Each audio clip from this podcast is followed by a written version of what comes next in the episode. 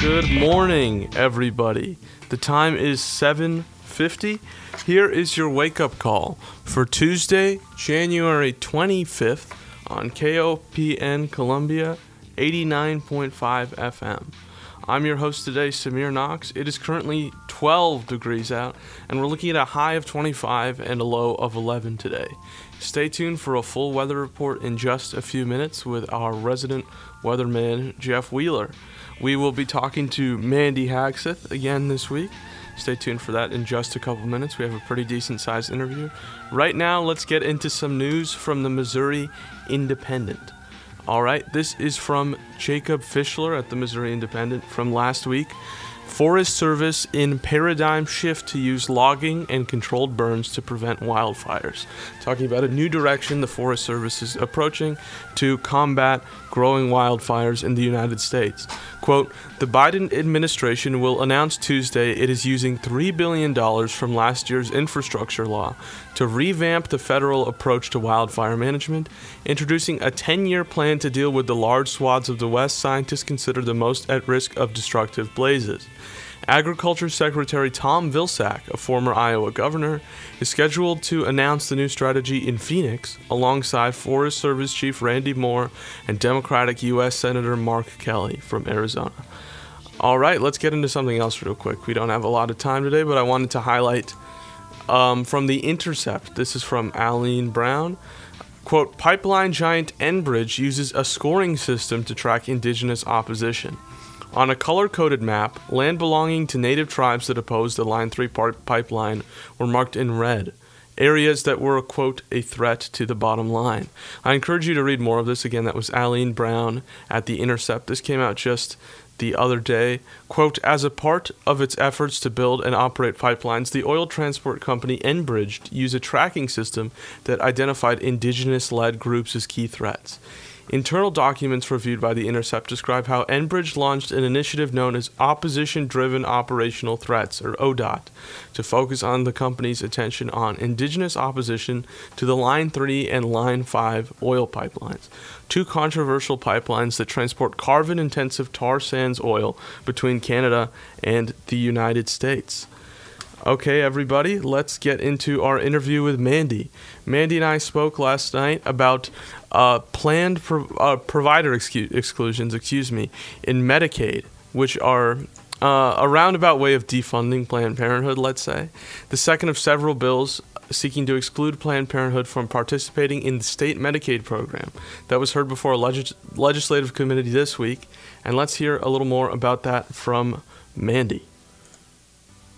Yeah, so we've seen um, a couple of different manifestations of the Missouri legislature attempting to bar Planned Parenthood from being reimbursed for providing non-abortion services through MO HealthNet or um, Missouri Medicaid.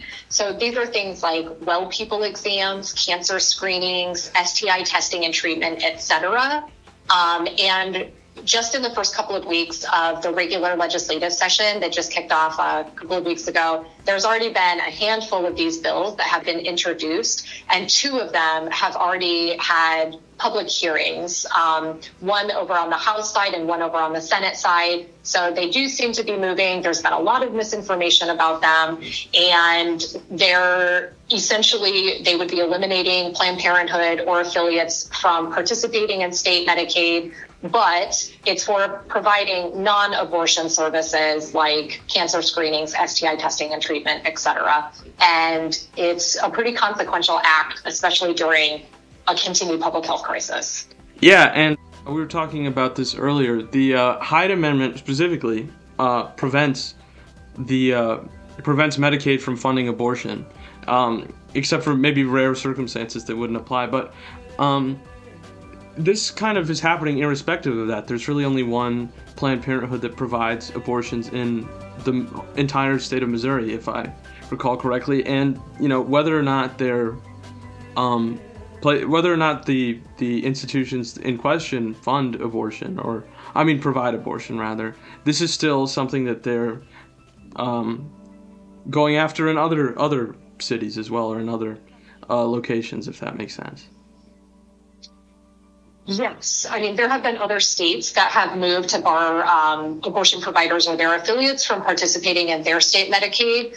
Um, some states have actually upheld um, such issues, but the United States Supreme Court has not weighed in on the matter. So federal Medicaid law still remains the same. However, so I think the big takeaway here is that um, federal Medicaid law guarantees that people can choose the provider that they want to see. And legislation like these two bills that I've mentioned and many others that may follow this session and moving forward prohibit that provider choice and limit where people can go for basic essential reproductive health care services like STI testing and treatment, well people exams, etc. Yeah, yeah. And another thing I wanted to mention from our conversation earlier was the fact that, you know, Medicaid is a specific service that primarily helps uh, low income people, a federal provider. And the fact that this is somewhat unique in that people who have to rely on federal on federal care for um, for insurance are not being granted some of the same opportunities that people who have private insurance need, if that makes sense.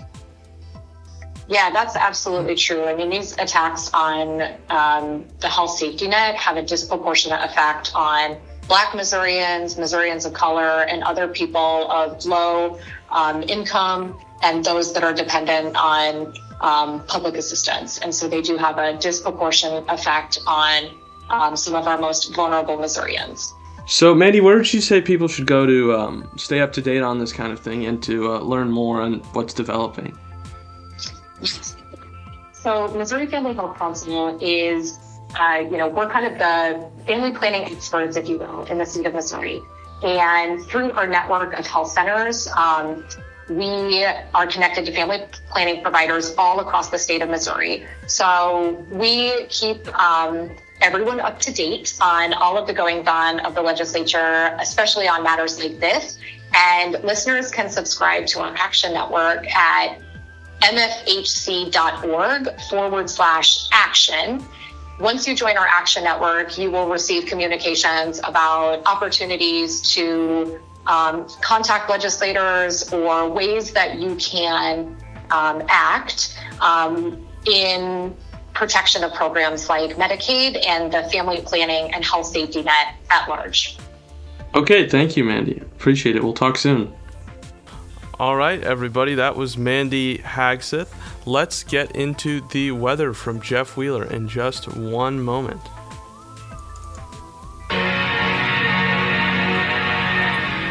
Thank you, Samir, and good morning from Watcher of the Skies Weather Station in West Central Columbia. Here's your morning wake up call weather for the rest of the week. Today, sunny with a high of 24 degrees. Tonight, decreasing clouds with a low of 5 degrees. Tomorrow, Wednesday, sunny with a high near 29. And for Wednesday night, increasing clouds with a low around 22. Thursday, a slight chance of rain and snow mix, then mostly cloudy with a high of 41. And for Friday, sunny with a high of 30 degrees. Overnight low here at Watcher of the Skies weather station in West Central Columbia, 10 degrees. That's your morning wake up call weather. I am Watcher of the Skies, Jeff Wheeler. Thank you as always, Jeff. Let's see what's on our radar. Radar. I'm sorry. Today at 6 p.m. we have Evening Edition hosted by Laura Wacker. Dan Viets will be on at 7 as usual for sex, drugs, and civil liberty. I'm very sorry I can't speak this morning. For the KOPN Wake Up Wake Up